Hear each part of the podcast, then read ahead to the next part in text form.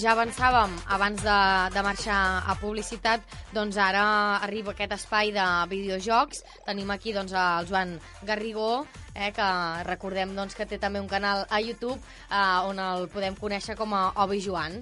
Molt bon dia. Hola, bon dia. Bon dia, Joan, què tal?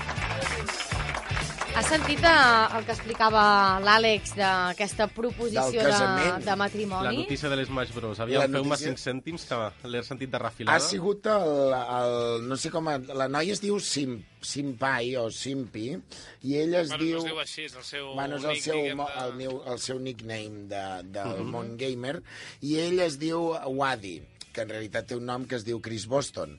I es veu que en un torneig així, ell, o sigui, ell la va conèixer amb ell en un torneig així. En un torneig de Smash Bros. En un torneig de Smash Bros, però lo típic de, ai, bueno, no li faig cas, però es van anar veient i al final va acabar enamoradíssim i li ha demanat matrimoni en un supertorneig de Smash En directe, allà- allà davant de tothom. Clar, i, i, inclús en directe també per online. O sigui, també els, els seguidors fotis. que hi havia per online també estaven allà amb la pantalla allò en plan, què Allà passa, què passa? eh? Bueno, i, que, i li va dir que sí. Li va dir que sí. Ah, Sí, bueno. sí. Sí. I això no és tot, perquè, clar, no tot. a, a, li va dir que sí, i a més a més ell després va anar a guanyar uh, una De fet, partida. havia Qui es va guanyar? Clar, clar, Sí, sí. o sigui... Ostres, vaya dia. Sí. Vaya dia rodó no, no, tenia el pro allà, que no el treien, no el desbancaven, i va dir, com que estic de subida, doncs ara me'l vaig... Es va créixer i es va, créixer, va treure l'anell allà al Sí, mig. sí, sí, molt bé, Sí, sí. molt bé. Molt que campió. campió, campió total. Doncs mira, ens ha, ens ha fet gràcia, eh? Doncs perquè hi havia aquest, uh, aquest vincle Sí. no, de, amb, el, amb els videojocs i hem pensat, mira, comentem-li al Joan, això. Sempre hi ha un moment Home, li per havíem de comentar, i- al Joan li havíem de Ah, comentar, això. i Sí, tant, sí, i tant. sí, sí. Bé, i Que bé. mm, si et sembla anem ja Avui- al, que ens portis avui. Avui vinc calentet, Mhm. anem, Ah, a, anem a destripar el cinema als videojocs, val? perquè la Vale. cosa no està per ser optimista. No? No, cada vegada que algú ha ficat les seves grapes a un, algun cineasta en el món dels videojocs, la cosa no ha anat molt bé. No ha Vaja. funcionat, eh? No ha anat molt bé. Jo, de fet, avui mm, em centraré, us parlaré una mica de la primera experiència de cinema videojocs que va ser la pel·li del Super Mario Bros. Estem parlant de l'any 1993. Sí, Val? Per llavors es van fer grans pel·lícules com Jurassic Park, La llista de Sí. Schindler, sí. Pesadilla antes de Navidad, Atrapado en el Tiempo, Filadèlfia, totes grans pel·liculasses. Sí, de Sí, fet tant. Jurassic Park amb, amb una part de- d'efectes bastant important. Sí, Sí, Vull sí, dir bueno, va ser una mica l'entrada gran als efectes digitals Mhm. i, és, i la pel·li de Super Mario Bros. Veus? És que... Totes Aquell- aquestes, aquell mateix no? I... I punts suspensius, clar, clar. que aquesta pel·lícula, tinc aquí jo diverses anotacions, aquesta pel·lícula es va fer amb un pressupost, agafeu-vos, de 42 milions de dòlars dels de llavors. Ahà. Val? Són molts Vull dir, hi havia molts calés, eh, es, van es va fer un gran càsting, val? Eh, optaven per ser protagonistes gent de la, de la talla de Dustin Hoffman, Danny DeVito o Tom Hanks per fer de Mario, Uau. Ja ves. val? penya que va ser descartada per no adequar-se molt al paper. Val? Danny DeVito semblava potser el més proper per ser així baixet i rodanxó. el que t'anava a dir, sí, sí. Al final li van donar el paper a Bob Hopkins, Bob, aviam si ho dic bé, uh, Bob Hawkins, Hoskins, perdó, mm -hmm. que és un senyor així també baixet, rodanxó, Sí. ha fet altres pel·lícules, i bé, uh, es van repartir els guions, s'havia de seguir amb el càsting, els, el, els candidats per fer de dolent eren penya com Kevin Costner, Arnold Kevin. Schwarzenegger o Michael Keaton, perquè veieu la magnitud de la tragèdia. Però clar, no, S'estava mascant. mai sabrem si, si al final no es van escollir o ells van ser qui van dir que no. No sabrem Bé, això mai. em consta que Kevin Costner, després de llegir el guió, va fugir per potes i va... Cas, no va anar ni al càsting, i el van haver de perseguir insistint-lo i va dir que no. Clar, Val? Ara aquí sóc a temps, no? A marxo, Que no nos enganyen, que nos diga la verdad, clar, Exacte. I doncs, bueno, amb totes aquestes, Nintendo tenia el seu gran projecte, volia fer la seva gran pel·lícula, la seva primera incursió en el món del cinema, i ho va fer d'una manera desastrosa, val? Uh, si us Clar, per- sembla... Perquè, perdó, eh, Joan, això va ser una cosa de Nintendo, no va ser cap productora... Bueno, ja crec que era la... Ara no sé com es diu la, una productora que surt unes Sphinx... Uh, no sé, era, no, era una, cap, no era cap productora petita, val? Ara no, us- no, no em feu dir el No, nom, dir però... que la idea potser era de Nintendo que volia fer allò, llavors va buscar una productora i tot plegat. O... Sí, sí, aviam, la idea va ser gestada per Nintendo, val? Per això Amb dic que, que a vegades hi ha pel·lícules basades en, en, en videojocs que surten fatal perquè la gent que ho porta no, no saben de què va. però en aquest cas Nintendo hi era, en aquest projecte. Sí, és sí. Film Affinity? La... No, Film Affinity Ah, és, no. és... Però en parlarem de Film Affinity, Vale. perquè aquests fan crítiques de, de cinema i les, posen, les posen a caldo en aquestes pel·lícules. No sé si era Lionsgate o una d'aquestes. Lionsgate em sembla que sí que surt una... Em sona que era Una- Lionsgate, sí, sí. val? Uh, doncs bé, amb aquests 43 milions de dòlars dels de l'època sobre la taula van començar la pel·lícula. Uh, la pel·lícula no té molt a veure amb el videojoc. Si us sembla, posarem un, un tall de veu en el que una mica us fareu una idea de per on van els tiros. Vale. Home, i tant. Vale. A veure... Hace muchísimo tiempo, los dinosaurios dominaban. Eran tan grandes que muy poca gente los molestaba. Solo existían los primeros mamíferos, que eran diminutos. En general, la vida era buena. Pero de pronto sucedió algo. Un meteorito gigantesco se estrelló contra la Tierra. Y adiós dinosaurios.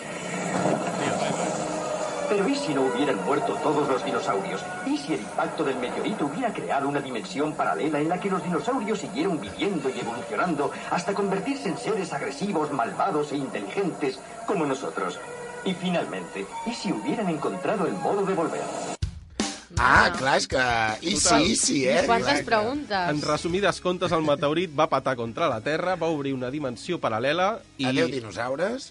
Adéu, di- adéu dinosaures, excepte uns quants que van acabar visquent sota la Terra, com a éssers mutants, i aquí ja entra el Super Mario i el seu germà Luigi, que són uns, uns fontaners, com es diu en català? Bueno, uns, uns manyars, no? Sí. Sí. Fontaneros, Sí. que, Um. que, bueno, que es van veure involucrats en, en una espècie de trama estranya de ciència-ficció, van a parar sota la Terra i allà coneixen el rei Koopa, que és una espècie de dinosaure que s'ha evolucionat a si mateix, perquè té tecnologia Ah. per evolucionar o involucionar els éssers, Sí. ell vol... Eh, Ell mateix, eh? Juan Palomo, eh? ell mateix, a qui vol l'evoluciona i a qui vol l'involuciona. I què fa aquest senyor? Involuciona el rei regent i el converteix en una espècie de uh, fonc gegant que està per tot arreu, que està per tota la, per tota la ciutat Koopa, hi ha taranyines uh, fun fúngiques. És, és que és així. O sigui, què us he de dir d'una pel·lícula que el seu costumer designate, bueno, el senyor que fa els Sí. disfressos es diu Ahà. Joseph Porro. Això és verídic. estava a la dimensió paral·lela, realment, Està creant... allà creant, eh, creant tot. Que jo crec que també... Però, però, però tot això, vull dir, això no s'explica en cap videojoc, aquesta cosa. O No, sigui, no, vull no, Dir, o és, sigui- li hem donat com una explicació a tot el món del Mario, no? O li han volgut donar... Ens acabem Exacte. de carregar, jo crec que a nivell cinematogràfic Jo crec que... carregat. Bueno, jo només us diré que el Bob Hoskins, ell no sabia qui era Super Mario. Ell va començar a fer la pel·lícula, el va, li van enviar el guió, va començar a disfressar-se i tal, fins que un dia el seu fill li va dir escolta, papa, què estàs fent en la pel·li? Ah, doncs sóc un fontaner que es diu Super Mario i tal. Ah, ostres, però si és el del videojoc. Doncs ell es va enterar a posteriori En sèrio? de que... Vaja. O sigui, perquè veieu el nivell, val? De fet, aquesta pel·li va estar com maleïda, van haver-hi, em sembla, em consta, a canvis de director, canvis de guionista, i els últims guionistes que li van fer els últims retocs a la pel·li van demanar, si us plau, de no constar els crèdits. En plan, us faig el favor, però no vull sortir als Exacte, crèdits. no vull Jo no tenir... vull No, sentir no vull tenir eh, aquesta de- taca al meu no vull, currículum, no vull no? aquesta xacra exacta. Déu-n'hi-do. I bueno, el rei Koopa, eh, la seva intenció és dominar les dues dimensions, la del món real, que està ambientat, em sembla, a Brooklyn... Eh, sí, a Brooklyn està ambientada la pel·lícula, i el món subterrani vol fusionar-los amb un fragment de meteorit o alguna cosa així, perquè me l'he mirat, però l'he mirat sencera, eh? però és que tot i així encara no l'entenc. I bé, les intencions del rei Koopa també és, eh, Carlos, si m'ho poses, ara les entendreu una mica per on va la història. Mira esta ciudad. Es patético. Cada día que pasa es peor. Repugnante. Los humanos del otro lado tienen un mundo lleno de recursos, esperando que alguien se apodere de él. Imagínate, Elena, una provisión infinita de comida, aire limpio y agua. ¿Y qué tenemos nosotros? Este agujero. Bacterias por todas partes, hongos. Llevamos 65 millones de años exilados aquí, desde que cayó el meteorito. Mientras que los mamíferos se desplazan a su antojo por la otra dimensión. Pero esto acabará pronto. Clar, bueno, bueno, bueno, està enfadat, eh? Ell vol El acabar amb tot això. Està fart d'estar envoltat de fongs per tot arreu, de, de dinosaures estúpids. Mentre a l'altra banda no tenen tanta Clar, cosa... l'altra banda. Cursos, hi ha de tot a l'altra banda. I bueno, ja es dedica a segrestar noies, surt gent fumant a la pel·lícula, en una pel·li infantil. Uh, clar, estem parlant dels anys 90. I bé, té alguns moments entretinguts, val? o sigui, si tens 12 anys i, i, i tens el llistó baix, la pots acabar de veure dignament, però per la resta és, bueno, és tota una curiositat Home, de jo, pel·lícula. jo tinc una mica de, de curiositat, precisament ara, no sé, m'agradaria veure una mica les imatges, eh, Joan? Bé, per la- tant, potser... Eh, potser Super Mario, la potser pel·lícula, diu. xafardejaré, Super Mario eh? la pel·lícula, Super sí. Mario, la Jo estic pel·lícula. com l'Anna, que ara tinc curiositat de, de saber... De fet, la- de veure-la, d'anar al món paral·lel i veure-la des d'allà. És que vull dir que una mica com eh, tocat aquell dia i ja, si de cas, la miro amb gràcia. Clar. De fet, la comunitat està molt dividida. Hi ha qui la considera... Eh, o sigui, una, una deixalla radioactiva. I hi ha qui la considera pel·lícula de cul, saps? O sigui, la, hi ha gent que li fa culte pel sol fet de que va ser la primera pel·lícula basada en un videojoc, tot i que va ser una, una patada pels crítics. El, abans que comentàvem Film Affinity, jo he fet un recull de les notes que li han donat a les pel·lícules basades en videojocs i aquesta s'emporta... Quina nota diríeu que s'emporta així? Sense haver-la vist, però per, per lo que us he explicat. Un, dos... Un 2 amb 9. Un 2 amb Uh, 9. bueno, ja que s'apropa al 3, eh? Un- un Amb- tres, amb 0, gairebé. 9 Un tres gairebé. Lo típic de que vas a reclamar-li al profe i et dona el 3, eh? Clar. I bé, aquesta pel·lícula... És que, Eh, és que ara m'agradaria saber quantes pel·lícules tenen un 2,9. Ah, vull dir, quin tipus de pel·lícules? Home, les de diumenge de... No? Les de Ah, sofà, sí, per aquesta entendre'ns, sí. aquesta més una segur que... Simplemente rosa, no? Aquesta, Clar, aquesta segur que està en, en la línia, no? I bé, aquesta pel·lícula, el- l'actor, que clar, aquest, aquest senyor ho portava dignament, com, com bonament podia. Ell i el que feia de Luigi, que era uh, John Leguizamo, no sé si us sona, em sembla, ha sortit a pel·lícules com Romeo i Julieta, Moulin Rouge... I bueno, ha fet, ha fet moltes pel·lícules. És un senyor així amb aspecte llatí, no, de fet no sé si és italià o alguna cosa així, és, és bastant hollywoodiense.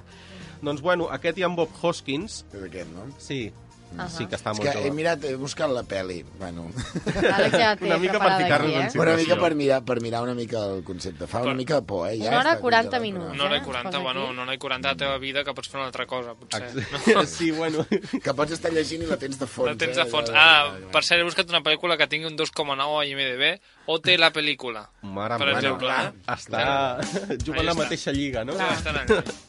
Doncs per, per fer-ho més, tot més portable, en Bob Hoskins i en John Leguizamo arribaven sovint borratxos al rodatge fins a tal punt de que rodant una escena amb, amb uns cotxes que venien a ser com escalèstrics, perquè clar, sota terra pues, no hi havia combustible fòssil, sinó que van amb cotxes com elèctrics que llencen xispes per tot arreu. doncs, en un, rodant una d'aquestes escenes, una mica a lo loco, a Bob Hoskins, en, en Mario, es va trencar un dit i es van passar, perquè la pel·lícula fes així patillera, perquè es va rodar en 3 mesos, es va passar la resta del rodatge eh, fent servir guants, amagant la mà dreta, Ah, vale. o sigui, amb, amb els dits trencats, però sense que es notés, que si no t'ho Ahà. diuen potser no t'hi fixes, però si t'hi fixes, en la pel·lícula sí que hi ha moments que dius, bueno, ara perquè porta un guà, ara ja no el Clar. porta, hi ha molts, Clar, er- clar, clar, hi ha clar. molts errors de ràcord, o ara perquè porta gorra, ara, ara en torna a portar... Bueno, Clar, la clar, pel·lícula clar. és un despropòsit total de tantes vegades que es va canviar el guió i de tantes escenes que van haver d'ometre. Home, clar, això sí, almenys haguessin, ho haguessin controlat una mica més, no? Doncs uh, potser no hi hauria tants, tants problemes de, de ràcord, no? Com deies, Joan, en aquest sentit. Total, que Però t'ha vaja, encantat, eh, Joan, no? la pel·lícula que estàs esperant que treguin Super Mario Bros. 2, De, no? de fet, la pel·lícula acaba fent, uh, o sigui, lo típic de anem a deixar un final obert. Uh, I surt un guinyo obert a, o sigui, un, com un propòsit d'anem a fer una segona part perquè la cosa no ha acabat bé del tot, segueixen havent-hi els enemics per allà, però bueno, aquesta segona part, estem al 2017 i no se sap res, Clar. val? Home, Millor, a, a més a vegades millor, diuen que segundes partes nunca fueron buenas, no? Per tant, potser No, més, no. més, val, més val que ho deixin així, no? De Que fet, ja n'hi ha Pitjor prou. que un 2,9, vols dir? Vull Bueno, dir, Podria baixar segona... a l'1 i mig, potser, podria baixar... potser ho agafa, ho agafa algú ara, això, i lo un, peta, eh? un dia, si voleu, encara que no sigui de la secció, us parlo de la pel·lícula d'actors de Bola de Drac. No sé quina nota deu Ui. tenir, però deu rondar per aquí o pitjor, eh? Sí, sí, parlem-ne un dia d'aquesta, perquè també tela, eh? Sí, també Sí, sí, sí, sí. Tela, és- tela, tela marinera. És una patada als genitals pels fans. Clar, però ara mateix, per exemple, si una productora com, jo què sé, Marvel o alguna d'aquestes, ara imagina't que no té res a veure, eh, el personatge de Mario Marvel, però tu imagina't que Marvel diu, ara vull fer... Jo estic segur que un 2,9 no el treu. Segur que no. Bueno, de fet, les... I a més que res per efectes especials, per tot el que li puguis posar, De no? fet, aquesta, el Super Mario, té bastants efectes especials. I si van...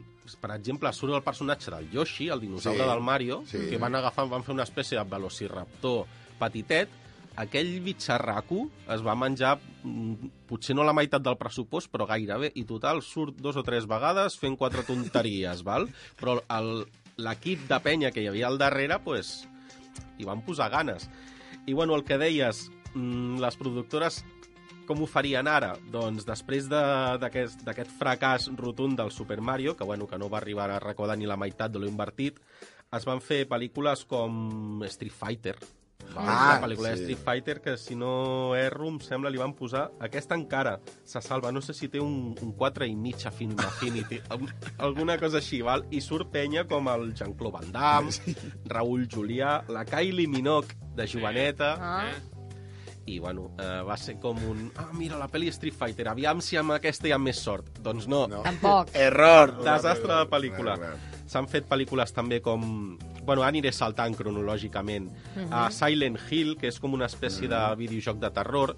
Aquesta està per sobre la mitja. Aquesta li van ficar un 5,6 a Film Affinity. Bé. Com a Ah, pel·lícula... encara? Està com a- aprovada. Exacte, o sigui, com a pel·lícula estava bé i com a homenatge al videojoc semblava que, bueno, com a, men com a mínim complia. També ho van intentar amb el videojoc del Doom.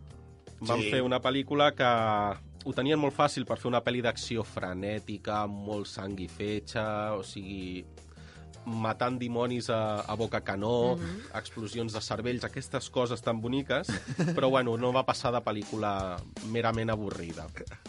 També hi ha experiències com la de Tom Rider amb Angelina Jolie, Sí. que si us hi fixeu, us estic dient actors de, de gran Ja, renom, no, no, clar, clar. que hi ha molta pasta al darrere, però les pel·lis després són un desastre. Uh, Tom Rider, doncs, l'Angelina ho va intentar, però també del 4 i mig no va passar. Però va petar... va- Bueno, Però- Però... mi, jo és que sóc molt fan de... Bueno, a mi m'agrada molt Tom Rider, totes Bueno, les jo que crec han que fet. aquí Tom Les Rider pel·lícules. va... Sí? Bueno, la primera es- estava bé, La després ja està- bueno, va sí, anar ja- degenerant. si sí, més no, sí, com, ha sí. aconseguit més, com més nom, no? No sé, eh? potser. Més, el rotllo del personatge està una mica més aconseguit, més. també, no? Aviam, mm, si jugues als videojocs veus que l'Angelina físicament sí, és molt, molt similar a la Lara Croft, però després el personatge no, no té res a veure. Es nota que l'Angelina no ha tocat el Tom Rider ni amb un pal. També van fer el Mortal Kombat. Ui, Mortal, Mortal Kombat. Kombat. La tinc aquí també amb Christopher Lambert. Mortal... I que tam també està... A Mortal Kombat es van dur un 3,8 a Film Affinity. És aquesta... com a... la- Sí, sí. Exacte, exacte. Que amb aquesta cançó t'ho diu tot. Jo l'he vist Home. tres vegades, eh, Mortal Kombat. Tres, jo l'he dormit eh? tres vegades. Molts efectes especials, molts llams i trons, Ah, una mica de sang, que, bueno, que el videojoc en tenia bastanta més, però bueno. Uh, també s'han fet desastres com Assassin's Creed, aquesta és bastant recent. Bueno, però Ah. porten unes quantes. Vull dir... Em sembla que no, van... no van fer dos o... Estan fent la segona, em penso. Ah. Perquè la primera, mm, un 4,6 a Film Affinity, amb, amb Michael Fassbender, ni més, que, ni més Ja, ni menys que, que, en el pòster, saps? però, però és que ni així. I després, bé, altres desastres... Bueno, hem fet una mica un, Un recull. un recull. I doncs, clar, hi han directors de cinema que s'hi atreveixen, però a més a més ho, ho fan directament amb, amb tota la soberbia. Per exemple, hi ha un senyor que es diu Uwe Boll, val? que és un, un cineasta que va fer les pel·lícules de House of the Dead i de Alone in the Dark. Val? House of the Dead és un shooter així d'anar matant zombis i fantasmes i monstres així de la nit i, i de la foscor. I Alone in the Dark una mica similar, val? O sigui, el típic protagonista que va amb la llanterna i amb una pistoleta Ja. per una mansió encantada i bueno, van, passant, van passant coses fantasmagòriques. Doncs aquest senyor, director de pel·lis com aquesta, va dir, entre cometes, això en una entrevista, ¿val? Texto literal, va dir ¿Por qué hago películas de videojuegos? Sinceramente porque puedes ganar mucho dinero con ellas. Nunca me han importado ni una mierda los videojuegos, ni he jugado a ninguno. Vaja. L'home és sincer. Sí, sí, qui ho va dir? Bueno, no se'n va callar ni una, I aquest va, senyor. Se s'ha quedat tranquil, eh, el, el, Sí, sí. Eh, I en segueix fent de pel·lícules, I ja eh? està. I la gent les va veure. I les fa, no les fa, no les deu fer bé, tampoc. Vull dir que es deu inventar la meitat de les coses perquè quedi més espectacular. Suposo que deu pagar a quatre becaris que juguin al joc i perquè li escriguin una mica el guió, perquè ell no els toca ni amb un pal, tampoc, a, a, Clar. als jocs dels que fa les pel·lícules. De fet, directament les, et detesta els videojocs d'aquest senyor, però bueno... I Ara, la, la, que va, la que té com més eh, renom en quant a pel·lícules de videojoc és Resident Evil. Aquesta sí que és un, un, una sèrie de pel·lícules que ho peta cada vegada que...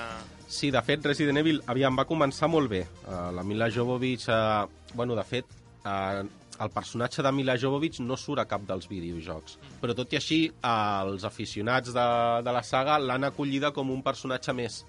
Val? tot i que la primera estava molt bé, després les altres han anat mm, caient una mi...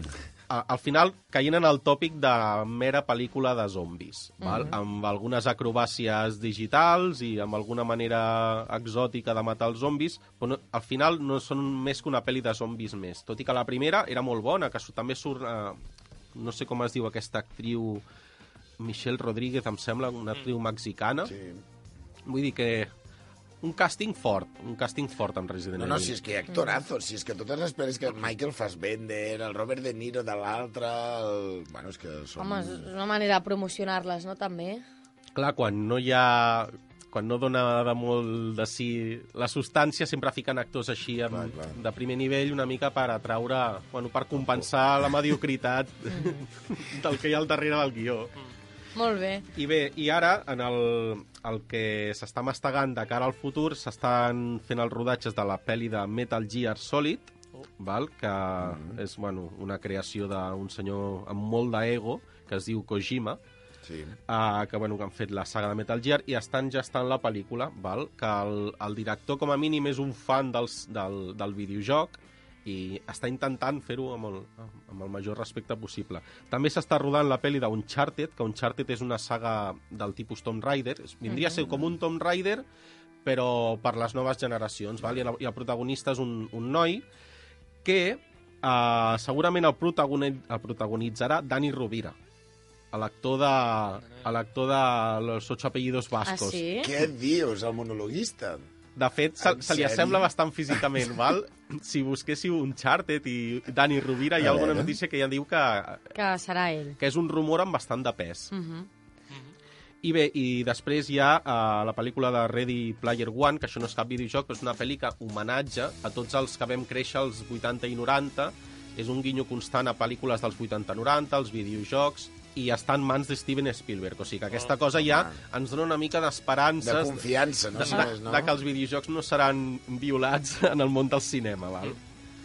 I Molt bé, bé. i s'està, bueno, hi ha rumors de pel·lícula del Zelda, de pel·lícula sobre Oh. el Metroid, però Nintendo, després de l'experiència amb Super Mario, doncs No, no s'ha mullat. uh, ho, ho porten bastant en secret, per si de cas, Mhm. per tot el que pugui ser.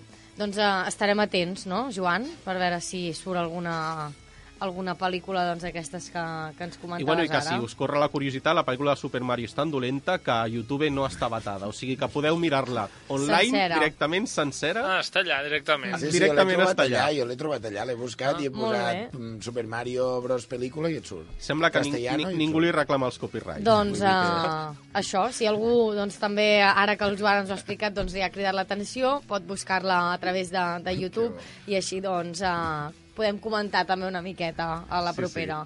Joan, gràcies per parlar-nos de, Moltes de les gràcies. pel·lícules A eh, vosaltres. de videojocs. Que vagi bé. Vinga, Adéu. bé.